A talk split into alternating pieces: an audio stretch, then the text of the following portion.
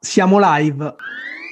Benvenuti! State ascoltando Juice It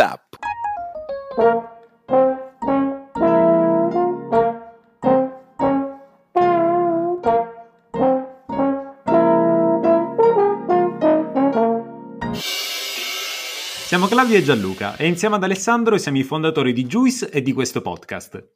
Oggi avremo con noi Claudia Paltrinieri. Claudia è tra le fondatrici di Food Insider, un'associazione che tra le varie attività ogni anno stila una classifica delle migliori mense scolastiche in Italia. Con Claudia parleremo di alimentazione scolastica nel panorama italiano e andremo a fondo nella settima edizione del rating sui menù scolastici, presentata il primo giugno presso la sala stampa della Camera dei Deputati. Con Claudia scopriremo quali sono le città ai vertici della classifica quest'anno e quali sono le principali novità in positivo e in negativo rispetto all'anno scorso. Ma prima, come sempre, vi chiediamo di supportarci lasciando una valutazione dalla piattaforma da cui ci state ascoltando, che sia Spotify con, con le stelline che trovate in alto, ma anche su Apple Podcast lasciandoci un commento e anche seguendoci su Instagram.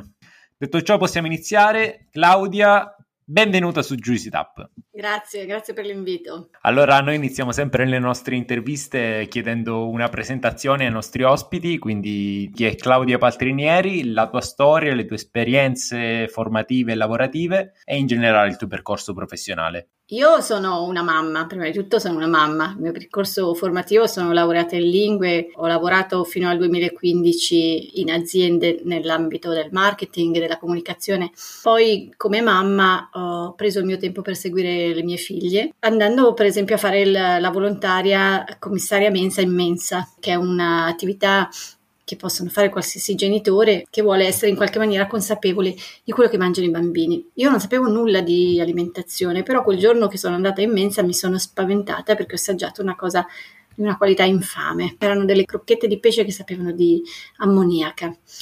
E questo spavento qua ha segnato molto il mio cambio di marcia nel senso che io sono, tendenzialmente sono una grande ottimista, invece da quel momento lì ho avuto delle perplessità e soprattutto delle paure che quello che stessero mangiando i miei bambini pregiudicasse la loro salute. E da qui è nato un percorso di conoscenza, di, di, di crescita sul piano del, del, valore del cibo. Quindi eh, mi sono interrogato, ho interrogato anche altri genitori che avevano le stesse mie perplessità. Abbiamo fatto delle iniziative all'interno della scuola per sensibilizzare i genitori, abbiamo coinvolto alcuni esperti come Franco Berrino, Sergio Chiesa, Anna Villarini, super esperti di nutrizione e queste esperienze qui ci hanno un po' aperto un nuovo mondo.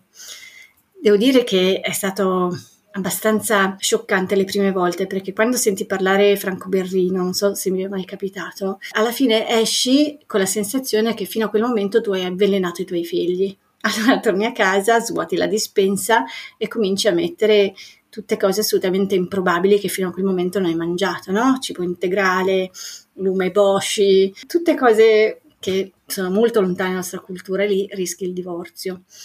Poi cerchi di riassettare un pochino il tuo equilibrio psichico da quello spavento che hai preso e trovare un, dire, una strada più percorribile per educarti te e la tua famiglia a un livello qualitativo di dieta che sia opportuna soprattutto per i bambini perché quella fase di crescita dai, dagli 0 ai 15 anni i bambini costruiscono il loro sistema immunitario che vuol dire che una difesa della loro salute per oggi, quindi se stanno bene oggi prendono meno virus, meno patologie, ma soprattutto per quando saranno adulti. Quindi tutto questo percorso di conoscenza, poi messo a confronto con la qualità della mensa, insomma, c'era un gap no, da colmare. Quindi sono stata eletta nella, nella rappresentanza cittadina delle commissioni mensa di Milano, che è un organo che negozia con il comune e da qui è nata tutta una serie di competenza su che cos'è la ristorazione scolastica, come funziona, quali sono i meccanismi, qual è il potenziale dei genitori nel,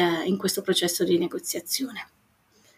Poi da lì siamo entrati in contatto con l'ASL 2 di Milano che aveva fatto uno strumento fantastico, che è un questionario molto semplice, a punteggio, che permette di misurare l'equilibrio di una dieta all'interno dei menu scolastici. E loro la utilizzavano per verificare la qualità dei menu nell'Interland delle scuole milanesi. Ed era molto efficace, molto semplice perché noi genitori che non sapevamo se quel menù era equilibrato o meno, dal punteggio che usciva da questo questionario quel numero ci diceva se il menù era equilibrato o no. E quindi l'abbiamo preso, l'abbiamo digitalizzato, l'abbiamo messo online in questa cornice di questo sito che abbiamo chiamato Food Insider e da lì è nato il nostro primo strumento che poi grazie a un tam tam fra i vari genitori di tutta Italia si è riempito di, di dati sui menu scolastici di città di tutta Italia, dai paesini ai capoluoghi. E ci siamo trovati in questo database pieno di informazioni che in sé erano interessanti, ma erano ancora più interessanti se furono messi a confronto l'uno con l'altro.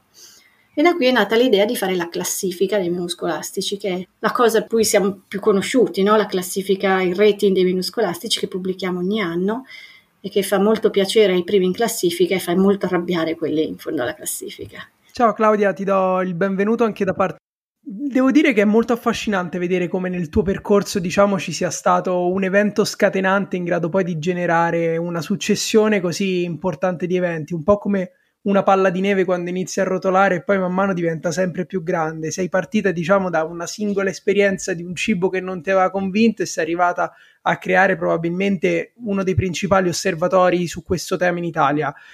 E ci hai detto di essere tra le fondatrici di Food Insider. Ci potresti aiutare eh, a capire meglio che cosa è Food Insider oggi, come si sviluppa e un po' qual è il suo obiettivo oggi?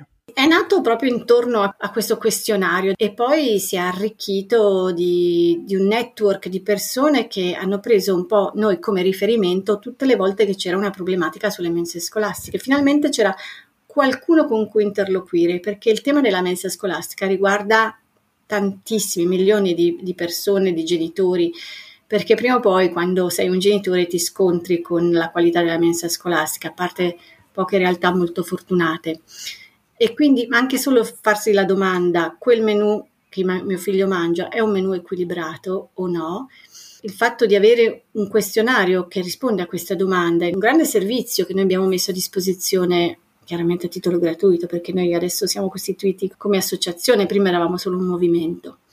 Quindi intorno a Food Insider è nato questo movimento di genitori un po' in tutta Italia che hanno noi come riferimento ogni volta che c'è da dirimere qualche questione sulla mensa scolastica, per cui ci chiedono consigli, ci chiedono interventi, noi cerchiamo di dargli tutti gli elementi di conoscenza affinché loro possano intanto avere la consapevolezza di qual è il gap a livello nutrizionale relativamente al loro menù e poi anche istruirli su quelli che sono gli strumenti dei genitori, perché i genitori hanno un ruolo all'interno della mensa scolastica. In qualità di commissari mensa loro possono incidere in termini di controllo, in termini anche propositivi, progettuali, devono trovare uno spazio che le istituzioni devono dargli. Quindi noi cerchiamo di fare consapevolezza su che cosa possono fare, quello che dovrebbero sapere i, i genitori per poter migliorare la qualità della mensa scolastica. E quindi a tutti gli effetti siamo diventati un osservatorio che ogni anno presenta questa indagine eh, sui menu scolastici. E poi a Latere, eh, in questo anno, grazie alla Fondazione Monte dei Paschi di Siena, siamo diventati un po' attori protagonisti del cambiamento attraverso questo progetto che si chiama Sostenibilmense, che è un percorso di accompagnamento di alcuni comuni della provincia di Siena per migliorare la qualità del servizio della mensa scolastica. E fondamentalmente un percorso di formazione che parte da istruire i funzionari su quali, qual è la cornice normativa di riferimento, quali sono i parametri nutrizionali, fare un'analisi sul menu scolastico, individuare le criticità e poi fare tutta un'attività di formazione sugli insegnanti, sui genitori, perché siano allineati su tutti i valori, su, sulle stesse competenze e poi ai cuochi per introdurre dei nuovi piatti che siano funzionali a un menù equilibrato. Quindi le nostre due anime adesso sono queste, l'osservatorio attraverso questa indagine, siamo un agente di cambiamento attraverso questo progetto e poi siamo un po' un punto di riferimento per tutti i genitori che hanno queste problematiche e vogliono avere un confronto. Né, io né Gianluca siamo genitori, però l'alimentazione e come mangiamo è un argomento che, che, che, ci infiamma molto. Quindi quando saremo genitori probabilmente capiremo meglio questa cosa, però io vedo un grande valore nel fatto di avere un interlocutore con cui potersi confrontare, non avendo tanti strumenti per comprenderlo, per capire se tuo figlio a scuola mangia bene o no. Ci ha detto che una delle attività di Food Insider è la pubblicazione di, di, una classifica alla fine, perché il questionario lo utilizzate per condurre un'indagine, un'indagine conducete dal 2015, che produce quindi una classifica dei migliori menu scolastici in Italia. Ci racconti un po' come viene condotta in sé la ricerca e che finalità ha, anche se già un po' ce l'hai, ce l'hai accennato? Allora, la ricerca nasce intorno a questo questionario, si basa sui criteri relativi alle raccomandazioni dell'OMS su una sana alimentazione, ma anche su alcuni parametri dei criteri ambientali minimi, che è questa normativa in vigore dall'agosto del 2020 che disciplina le nuove gare d'appalto sulla mensa scolastica, una mensa scolastica sostenibile. Ma in più la nostra ricerca negli ultimi due anni ha aggiunto degli elementi perché una delle criticità principali del nostro, della nostra indagine è che noi non sappiamo qual è il livello qualitativo in termini di, di gusto dei piatti, no? per cui magari noi vediamo un menù che sembra bellissimo, poi magari non è buono. Questo è un gap che non possiamo chiaramente colmare, però abbiamo pubblicato oh, da due anni a questa parte un test sul gradimento che abbiamo anche questo diffuso in tutta Italia e anche quest'anno abbiamo raggiunto circa 1200 eh, registrazioni, 84 genitori, insegnanti o, o educatori hanno risposto a questo questionario e loro ci danno un po' come dire il termometro di quella che è la loro percezione della qualità ed è molto importante. E da lì eh, raccogliamo altri dati qualitativi molto interessanti. Per esempio, quest'anno uno degli elementi critici che è emerso è che eh, più del 60% dei genitori non hanno potuto fare le ispezioni in mensa ed è tanto, anche perché come dire, lo stato emergenziale si è un po' risolto, però ci sono ancora in alcune città dove alcune scuole i dirigenti vietano l'accesso ai genitori, mentre in altre scuole dello stesso comune invece possono entrare. Quindi questa autonomia scolastica eh, va un attimino regolamentata perché il, il diritto al controllo del cibo dei genitori deve essere tutelato. Questo è un dato. L'altro dato eh, che, che, abbiamo raccolto selezionando solo le risposte degli insegnanti è che la, ehm, che la mh, qualità percepita è migliorata, ma l'anno scorso era pessima, per cui era scontato che quest'anno dovesse migliorare. Eh, il terzo dato veramente critico invece è la quantità di scarti. C'è una percentuale di 47% dei bambini che mangia meno della metà del pasto ed è tantissimo. Sembra che solo il 7% mangi tutto il pasto. E qui secondo noi non c'è solo una questione di qualità della mensa, c'è anche un problema di neofobie selettive che probabilmente è emerso dopo questi due anni di Covid, dove sicuramente la mensa ha perso di qualità, sono stati offerti troppe paste in bianco, riso in bianco e questo probabilmente non aiuta a sviluppare quella curiosità e a educare il gusto intorno ai nuovi cibi che dovrebbe avvenire in quest'età della scuola primaria. E quindi secondo noi questo dato va assolutamente indagato. Lo abbiamo verificato con alcuni genitori di un comune eh, che sono andati a fare ispezione, ci hanno detto per esempio che le prime e le seconde della scuola primaria eh, in un'ispezione fatta qualche giorno fa eh, l'80% non ha neanche aperto la bustina delle posate. Fa un po' tristezza dirlo, però questo vuol dire che i bambini di prima e seconda non hanno mangiato niente. E questo è assolutamente anomalo perché di solito le resistenze ci sono dalla quarta alla quinta elementare, soprattutto le medie, ma i bambini di prima e seconda non hanno mai resistenza o veramente difficile, no?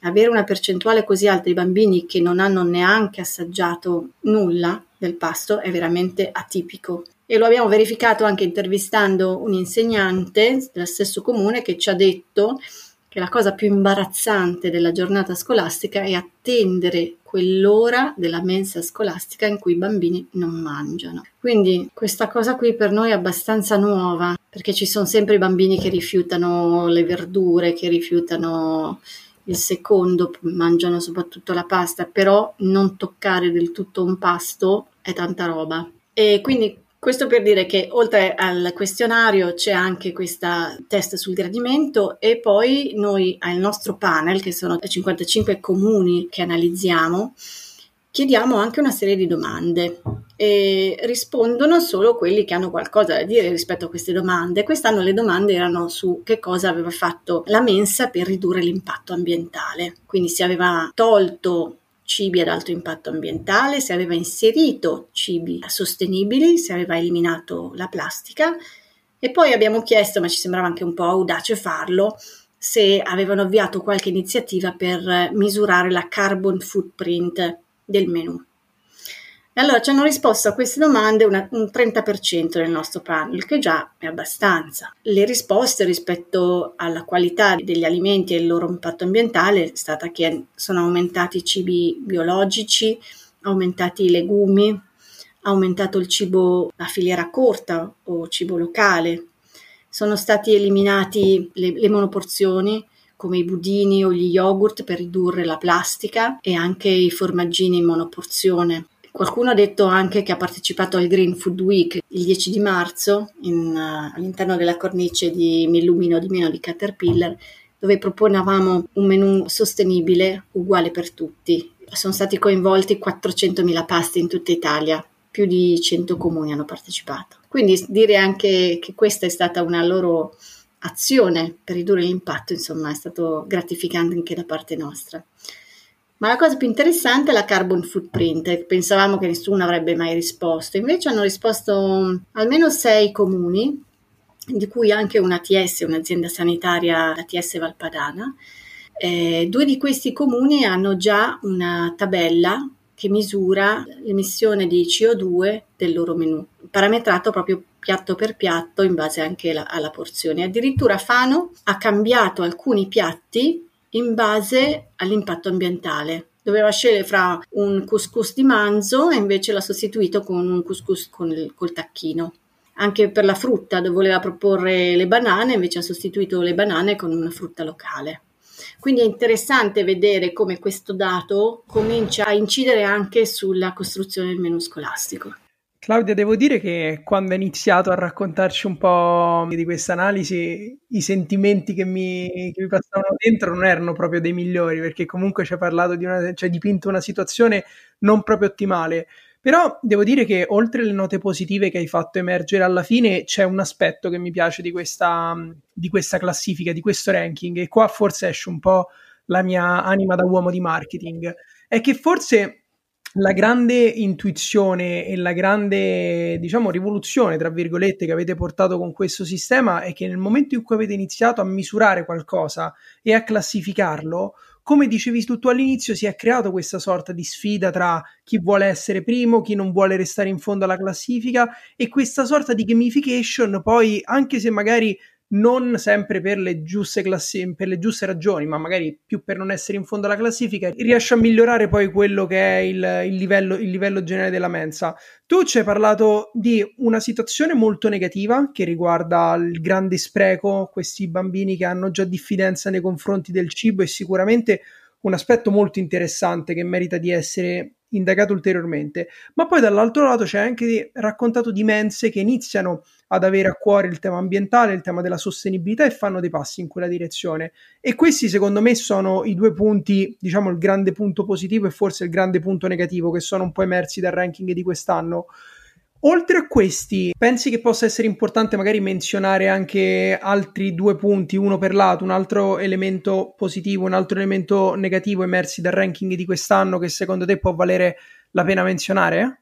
Allora, positivo, sicuramente ha giocato questa leva che da sempre funziona, che è la reputazione. Allora, l'anno scorso c'è stato un evento incredibile perché alla fine del rating quando c'è la pubblicazione noi sappiamo che c'è un momento un po' critico perché quelli in fondo alla classifica sono un po' arrabbiati lo vediamo sui giornali che cercano di screditarci ci sta ma ce n'è stato uno che invece ci ha chiamato un assessore l'assessore di Aosta che era in fondo alla classifica ci ha chiamato e siamo stati a telefono un'ora e un quarto lui mi ha detto che aveva studiato tutto il nostro sito, che aveva comprato il libro, che aveva capito quali erano i criteri con cui giudicavamo i menu scolastici e alla fine diceva e avete ragione, cioè il nostro menu scolastico è così, era pieno di cibo processato, era molto orientato alle carni, era un tipico menu di quelli standard, no? quelli facili. E lui quest'anno ha fatto un salto di qualità incredibile, mai fatto, nessuno ha mai fatto un salto di qualità di questo genere, credo che abbia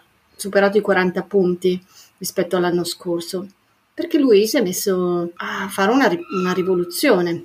Infatti Poi ci siamo sentiti quando abbiamo raccolto un po' tutti i dati e detto forse avete un po' esagerato, perché una delle cose che noi consigliamo sempre è anche la gradualità, perché devi dare anche il tempo alle famiglie di assimilare le ragioni di questo cambiamento, se no rischi anche un po' la rivoluzione. Ma la risposta di questo assessore è stata noi non abbiamo il tempo come politici della gradualità, noi dobbiamo passare da una transizione ecologica a una conversione ecologica. La gradualità sarà nel percorso di educazione delle famiglie. Questo è stato un, un, un insegnamento anche per noi e io mi auguro che le famiglie sappiano accogliere positivamente questo processo di cambiamento. Di contro, di negativo, eh, vediamo che al sud, dove non c'è una grande tradizione mensa scolastica, la qualità è abbastanza bassa, che però non è solo nel sud, eh? anche ci sono delle realtà nell'area del Piemonte che sono un po' in una logica industriale. Io preferisco sempre parlare in positivo. E un'altra nota positiva che mi permetto di dire è quella dell'intervento delle aziende sanitarie. C'è questo reparto che si chiama SIAN, settore di nutrizione del, all'interno delle aziende sanitarie, che per esempio in Puglia ha fatto un lavoro straordinario. Ho analizzato il menù di Lecce e mi sono trovata dei piatti che non sapevo neanche cosa fossero, i pizzi leccesi, cicerietria, poi c'era la patata duchessa, che è una patata dolce, un sacco di, di piatti proprio della tradizione locale. E allora quando io vedo queste cose cerco di andare a fondo e capire chi c'è dietro e ho incrociato questa dottoressa del SIA, del settore nutrizione di Lecce, che mi ha raccontato come loro stanno cercando di fare prevenzione rispetto al tema dell'obesità, proprio anche attraverso le mense scolastiche, ma valorizzando i piatti della gastronomia locale e i prodotti della gastronomia locale. Quindi io ho trovato straordinario questa visione e infatti dopo che abbiamo detto, abbiamo esaltato il ruolo del SIAN eh, di Lecce, ieri mi ha scritto il SIAN di Brindisi dicendo anche noi facciamo i menu scolastici ed è bello no? vedere che anche altre realtà di altri comuni, anche limitrofi, vogliono mettersi in gioco, vogliono essere protagonisti di questo cambiamento. E questo ancora no? sulla re- reputazione, il parlare bene, a volte è più efficace della critica. Ed è questa la leva su cui noi giochiamo. Da una parte, Claudia, è, è, molto bello e molto virtuoso che ci siano delle singole persone, come nel caso di Aosta, che poi è un assessore che probabilmente rappresenta la giunta, però comunque che ci sia l'interesse di qualcuno per portare avanti queste battaglie o comunque questi cambiamenti. Dall'altro però è altrettanto triste che debba essere l'interessamento di qualcuno a portare a un cambiamento per garantire che i bambini mangino bene a scuola, che dovrebbe essere una cosa assolutamente di base in, in un paese come l'Italia soprattutto. Però mi piace molto il discorso che hai fatto adesso, cioè che state pian piano tirando dentro diverse persone che porteranno questo cambiamento, perché anche come diceva Gianluca prima, questo fatto di creare una classifica, questa gamification, quindi un gioco che spinge le persone a, a, a migliorarsi per vedere, vedersi poi eh, sempre più in alto nella classifica. Questa è una cosa molto importante che spero porterà sempre più risultati andando avanti. A questo punto voglio chiederti però, ci hai già citato Aosta, hai citato Fano, vorrei chiederti quali comuni comunque quali città si trovano ai primi posti. Non ti chiedo gli ultimi perché hai detto che vuoi parlare sempre in positivo, quindi però magari qualche esempio virtuoso oltre a Aosta e Fano potremmo portarlo. Allora, uno dei menu secondo me più straordinari è sempre quello di Cremona, che quest'anno è sca- al primo posto al pari merito sono Fano e Parma e poi al secondo posto c'è Cremona che è stato al primo posto per diversi anni. Io anche lì, la prima volta che ho analizzato Cremona pensavo di aver sbagliato qualcosa nei conteggi, ho rifatto i conteggi quattro volte prima di, di confermare quel dato perché un punteggio così alto non l'avevo mai raggiunto. E poi eh, quando trovo una cosa così anomala cerco di andare a fondo e mi sono trovata a parlare con Silvia Bardelli, che è questa responsabile della mensa scolastica di Cremona, e lì capisci perché è così alto livello, perché c'è intanto una competenza straordinaria di una persona che sa esattamente che cos'è una dieta sana, ma sa anche che ha a che fare con i bambini e, e tutti gli elementi critici che riguardano la mensa scolastica ma soprattutto lei ha cominciato nel 2007, dopo che sono uscite le prime mh, raccomandazioni del VCRF su un'alimentazione sana. Lei si è assunta la responsabilità di dire no, la nostra dieta deve seguire quelle raccomandazioni. e quindi dal 2007 lei ha iniziato un percorso di formazione degli insegnanti e dei cuochi insieme. Ha insieme ha fatto in modo che capissero quale fosse il valore del cibo a livello nutrizionale. Il cibo non è solo gusto, ma il cibo è anche salute. E poi i percorsi si sono un po' distinti, no? I, gli insegnanti hanno continuato ogni anno a fare formazione su questo tema, mentre i cuochi hanno continuato a fare formazione dal punto di vista culinario per mettere in pratica quelle nozioni. Per cui in questi anni eh, gli insegnanti hanno accompagnato il cambiamento che hanno portato i cuochi cercando di filtrare anche un po' come dire, le tensioni dei, dei, genitori, perché i genitori che non conosce l'integrale, si vede il figlio che mangia l'integrale, pensa che ci saranno delle resistenze, a volte le resistenze sono più dei genitori che dei bambini. Ed è stata comunque coraggiosa perché ha inserito anche dei piatti come il couscous, lei ha rischiato di, di essere licenziata per un couscous quando c'era una certa giunta.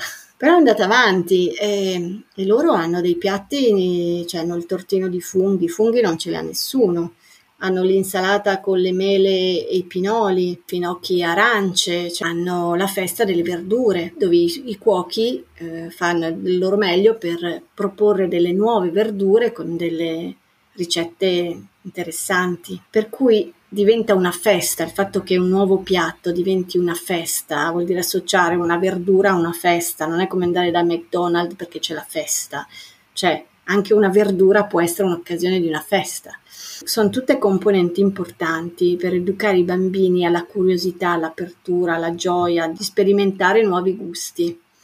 E questo fa sì che quel menù sia un menù decisamente al di sopra della media per questo dimostra proprio come il percorso di competenza e di cultura possa migliorare una mensa scolastica.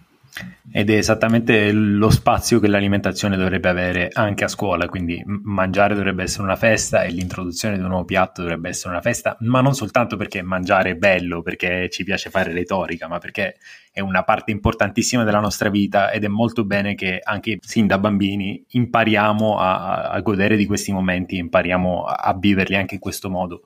Mi piace molto quello che stai dicendo su, sulla formazione che eh, Silvia Bardelli ha iniziato, quindi non soltanto introdurre dei cambiamenti, ma far capire i cambiamenti e che formare delle altre persone che a loro volta possono portare altri cambiamenti e possono migliorare il sistema. Tra le varie attività di Food Insider che fate, ce lo dicevi prima, eh, una che ci ha attirato particolarmente è appunto la formazione. Qui su Juicy Tap parliamo spesso di formazione e spesso anche di educazione alimentare. Voi in particolare fate formazione insieme ai comitati mensa. In cosa consiste esattamente? Cioè come sono strutturate le, eh, queste sessioni? Ma noi facciamo diverse, affrontiamo diverse tematiche una delle prime è sul ruolo dei commissari mensa, cioè che, qual è la funzione del commissario mensa, quali sono le competenze che deve avere, quindi sul piano nutrizionale, ma anche sul piano f- formale, cioè deve conoscere il capitolato, che cosa di- indica il capitolato, quindi che cosa dovrebbe trovarsi in mensa, che cosa raccomandano eh, i criteri ambientali minimi, che sono questa, questa legge per cui non dovrebbero più esserci una serie di cose, tipo le stoviglie dovrebbero essere lavabili non dovrebbero esserci le monoporzioni, non dovrebbero esserci i cibi processati, eh, la percentuale biologica deve essere almeno il 50%, quindi diamo tutti una serie di elementi su quello che dovrebbe essere una mensa scolastica se fosse in linea con i nuovi criteri ambientali minimi e quello che un genitore può fare, che ha diritto di fare in termini di controlli, in termini anche propositivi, per avere una negoziazione che porti a un miglioramento della mensa scolastica, che è il nostro obiettivo, una mensa che sia buona, che sia sana e che sia anche sostenibile. Claudia, io ne approfitto di questo intervento che hai fatto adesso per provare a risolvere un dubbio che ho, perché comunque quando parlavi di questo miglioramento della mensa, inevitabilmente iniziavo a pensare anche a come un miglioramento della proposta gastronomica che viene offerta possa anche coincidere con un aumento dei costi. E sappiamo questo essere un tema molto delicato. Ora non ricordo precisamente il, il, momento storico, ma negli ultimi anni si è parlato tanto del costo della mensa, dell'accessibilità e così via. Come si riescono un po' a conciliare questi elementi e magari anche qual è il punto di vista di Food Insider su questa questione? Cioè, è possibile avere dei menu che siano sani, che utilizzino prodotti biologici a filiera corta comunque mantenendo un costo medio del, del pasto che sia in linea con quelle che sono le, le possibilità di tutti? Eh? Allora, io posso rispondere sulla base dei modelli che ho studiato. Il modello più interessante su cui abbiamo fatto un, un'analisi, un caso di studio, è quello di qualità e servizi, che è una municipalizzata che ha un pasto il cui costo è intorno ai 5 euro, ha un 60% di biologico, 85% di filiera corta e ha la capacità di aver condizionato lo sviluppo del territorio in chiave sostenibile. Io ho intervistato anche uno dei loro agricoltori, mi diceva che non avrebbe mai pensato di poter diventare un fornitore della mensa scolastica, invece è stato sollecitato dall'azienda a organizzarsi insieme ad altri agricoltori e quindi hanno organizzato questa ATI e adesso sono a tutti gli effetti dei fornitori della mensa scolastica. E cosa ha voluto dire questo? Che lui ha dovuto convertire alcune produzioni in biologico, ha dovuto estendere alcune produzioni per produrre, coltivare grani antichi, il miglio, quindi ha cambiato un po' il tessuto anche territoriale, no? eh, sviluppando un certo tipo di agricoltura. E nel fare questo lui ha triplicato il suo business.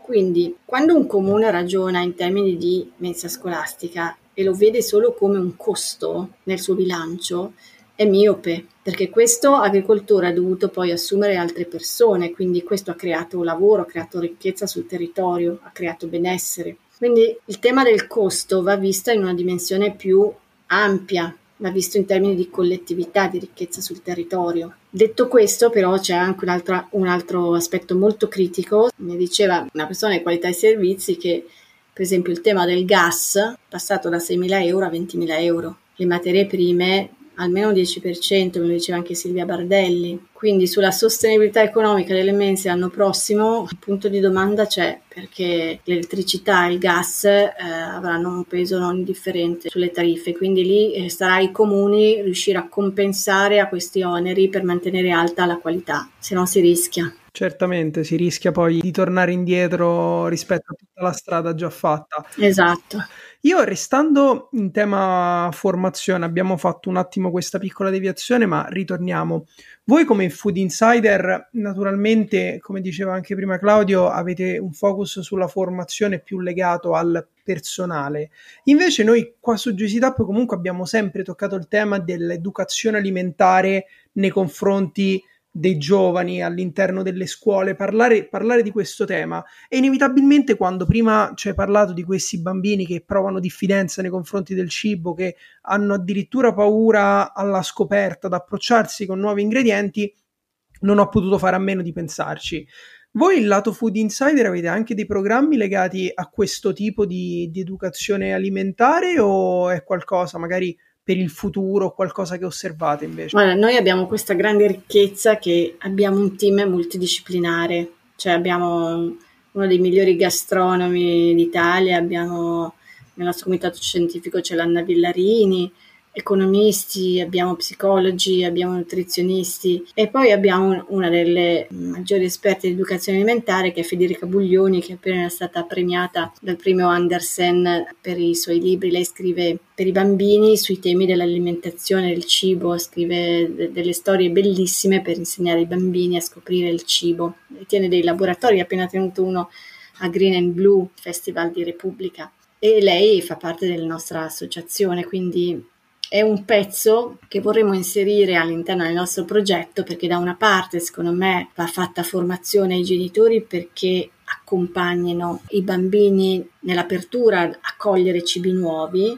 ma poi i bambini devono avere la curiosità di assaggiarli. È come dire, è un'alleanza che si fa a scuola e a casa, quella di riuscire a sostenere i bambini nel testare nuove forme, nuovi colori, ma c'è sempre una resistenza fisiologica. Il bambino quando si espone alla vita ha fisiologicamente una sua paura, in quella paura si esprime il desiderio della pasta in bianco. Però eh, abbiamo due scelte, o assecondare la pasta in bianco, e allora lì è come tenere un bambino chiuso in casa tutta la vita per proteggerlo, oppure eh, prendere coraggio e esporlo alla vita e quindi esporlo a nuove consistenze, nuovi sapori, nuovi gusti, ma anche l'attesa del tempo per assaporare nuovi frutti. Questo è un po' quello che secondo me bisognerebbe fare con la mensa scolastica, riconnettere la mensa al territorio e alla cadenza del tempo e delle stagioni, perché quello che secondo me eh, sta emergendo adesso, questa paura, questa diffidenza, è proprio frutto di questa perdita di connessione con la realtà. Il bambino vede un piatto che non sa chi, ha, chi lo ha fatto, da dove viene, che cosa c'è dentro, non sa chi è il cuoco. Mangiare è un atto di grande fiducia, perché siamo abituati a mangiare il cibo della nostra mamma o del nostro papà o della nostra nonna, ma mangiare un cibo di cui non si conosce l'origine è un atto di grande fiducia. Ma noi abbiamo perso la connessione di quel piatto con l'elemento umano, chi lo ha fatto, chi lo ha elaborato, chi lo ha prodotto, chi lo ha coltivato. Abbiamo perso anche la cadenza del tempo. Abbiamo dei menù dove ci sono le zucchine tutto l'anno. E quindi dobbiamo recuperare piano piano tutto questo, che vuol dire recuperare la fiducia. Se noi riusciamo a riprendere questa connessione, allora probabilmente i bambini perderanno la paura, ricominceranno a mangiare, a gustare, a, ad assaporare nuovi colori, nuove consistenze, nuovi gusti. Clay, mi fa pensare a quando io ero bambino e tutti questi problemi non li avevo. cioè, ero molto aperto a provare sempre nuove cose. Per me era, e continua a essere, veramente un piacere mangiare. Mm, mi fa pensare che effettivamente questo cambiamento si riflette anche in qualche modo su quelli che sono i tassi di, di obesità. L'Italia resta uno dei paesi con l'obesità sovrappeso di adulti più basso d'Europa ma in termini invece di obesità infantile siamo tra i più alti nell'Unione Europea. Quindi probabilmente qualcosa sta cambiando nel modo in cui i bambini di oggi si nutrono e questi elementi sicuramente potrebbero anche essere parte della figura. Per restare su questo paragone della nostra posizione dell'Italia in Europa, dalla vostra prospettiva, com'è la situazione italiana rispetto ad altri stati europei in termini di mense scolastiche? Beh, eh, sicuramente meglio. sicuramente meglio. Eh, io non ho il, la mappatura di tutta la realtà europea. Noi abbiamo portato qua il mese scorso una delegazione del governo basco a studiare il caso di qualità e servizi in Toscana, perché loro stanno facendo anche loro dei percorsi per migliorare la mensa scolastica, ma hanno un livello molto industriale in Francia forse un po' meglio perché il loro costo cibo è più alto rispetto ai nostri, intorno a 1,80 euro, mentre da noi è molto più basso. In, in, Scozia hanno fatto un bel lavoro anni fa, il governo ha fatto un bel lavoro per migliorare la qualità della mensa scolastica e ha fatto un investimento sulla formazione delle cuoche, delle scolellatrici, ma anche sul coinvolgimento della comunità. Ma poi se guardiamo anche al di fuori, non dappertutto c'è la mensa scolastica, noi la diamo per scontata, ma in molte realtà si portano il pasto da casa. Quindi quello che noi abbiamo comunque è una realtà sicuramente di qualità superiore rispetto alle altre realtà europee. Claudia, mentre parlavi, come si dice adesso, mi hai sbloccato più di un ricordo, perché comunque sia dal, dal punto di vista, diciamo, della mia esperienza personale di mensa quando ero bambino, no, non ricordo tantissimo e questo probabilmente, diciamo, non è un punto a favore, perché vuol dire che il cibo non era poi così memorabile. Però ci sono alcune immagini che ho proprio stampate nella testa, come la banana fissa tutte le merende per tutto l'anno ed era per ritornare a quel discorso di prima, cioè sia di riavvicinarsi alla stagionalità, ma riavvicinarsi anche alla località, perché in un paese ricco di frutta come l'Italia bisogna mangiare tutti i giorni un frutto che viene importato dal, dall'altro lato del mondo.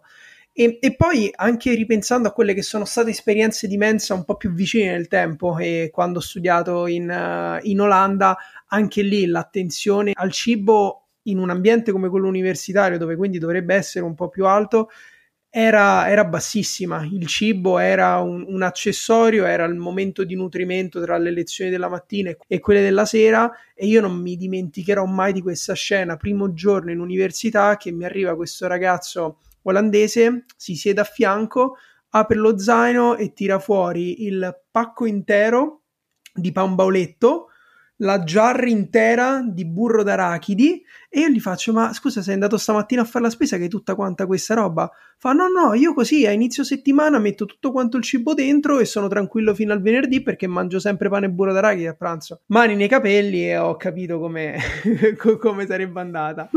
La faccia della biodiversità della dieta. Esattamente, esattamente Claudia, noi siamo arrivati nella parte, diciamo, conclusiva di questa intervista e devo dire che è stato veramente interessante perché abbiamo parlato spesso in, in questo spazio di alimentazione, di educazione alimentare, di scuole, ma farlo con una persona che comunque ha deciso di dedicare la sua vita a questo tema è stato veramente interessante.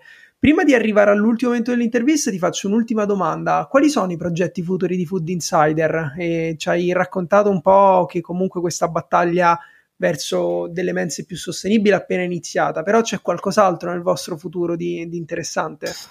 Allora, noi abbiamo sperimentato un evento nuovo che ci è piaciuto tantissimo, che si chiama Ristorazione Bellezza. Non so se voi, avete seguito il programma di Emilio Casalini, Generazione Bellezza. È un programma molto bello perché Emilio Casalini va in giro nei borghi a cercare delle realtà molto virtuose e a scoprire come sulla base di alcune idee che hanno messo insieme le istituzioni e la cittadinanza vengono valorizzate in maniera molto creativa alcune realtà in modo impensabile. E alcuni di noi hanno visto questo programma e siamo rimasti molto affascinati e lo abbiamo pensato per la ristorazione. Abbiamo voluto chiamare questo evento Ristorazione Bellezza e abbiamo invitato tra l'altro anche Emilio Casalini in apertura al nostro evento che abbiamo tenuto a Siena il 5 di maggio, invitando alcune istituzioni e poi abbiamo fatto dei gruppi di lavoro per parlare dei criteri ambientali minimi, delle food policy, del ruolo dei genitori, dell'educazione e della partecipazione attiva dei bambini nel processo di educazione.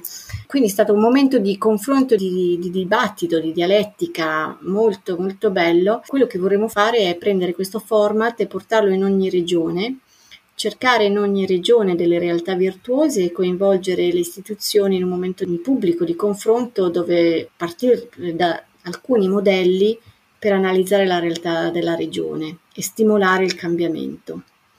Perché secondo noi mettere in condivisione le cose belle, i driver del cambiamento di chi l'ha già fatto, è veramente un motore che aiuta anche altre realtà a prendere la stessa strada. Quindi adesso noi abbiamo messo insieme tutti i testi di video di questa ristorazione bellezza che trovate sul nostro sito foodinsider.it e vorremmo farne un quaderno, mm, tanto lo regaleremo ad Anci Toscana e poi troveremo magari altre regioni, altre realtà dove fare lo stesso evento, stesso format. Noi, Claudia, chiudiamo le nostre interviste con un momento bello, anche questo, è il momento piccola pasticceria che è un rito che abbiamo in cui chiediamo al nostro ospite un consiglio su un libro, un film, un album, un brano musicale, comunque un qualcosa che nel tuo percorso di vita è stato importante perché ti ha aiutato a crescere e che vuoi consigliare a chi ci sta ascoltando. Sì, una persona che ha segnato molto questo nuovo percorso si chiama Sergio Chiesa. E di lui trovate le conferenze online. Lui è un uomo straordinario io la prima volta l'ho sentito parlare nella mia scuola quando parlava di pedagogia, perché lui è un, un punto di riferimento sull'alimentazione ma anche di pedagogia. Mi ha colpito sia in quella prima occasione ma anche nelle altre conferenze. Lui, eh, quando racconta la sua storia, una storia molto particolare perché lui nel, nell'85 si è ammalato di sclerosi multipla e è stato ricoverato all'ospedale Besta di Milano e gli hanno prognosticato che nel giro di due anni sarebbe finito sulla sedia a rotelle. Lui poi tornato a casa ha cominciato a studiare, a studiare, un uomo di una grande intelligenza e ha scoperto quale può essere la relazione fra il cibo e la salute. In particolar modo ha studiato questa dottoressa tedesca di origine russa, si chiama Kuzmine, che aveva iniziato anche lei a capire che c'era un nesso lui ha iniziato questo percorso di studio che ha cambiato completamente la sua vita e la sua salute. Lui due anni dopo è andato a, scala- scalare il Monte Everest e ha mandato una cartolina alla dottoressa del Besta dicendo a che punto è eh, la, la, la ricerca e lui è un punto di riferimento per tutti i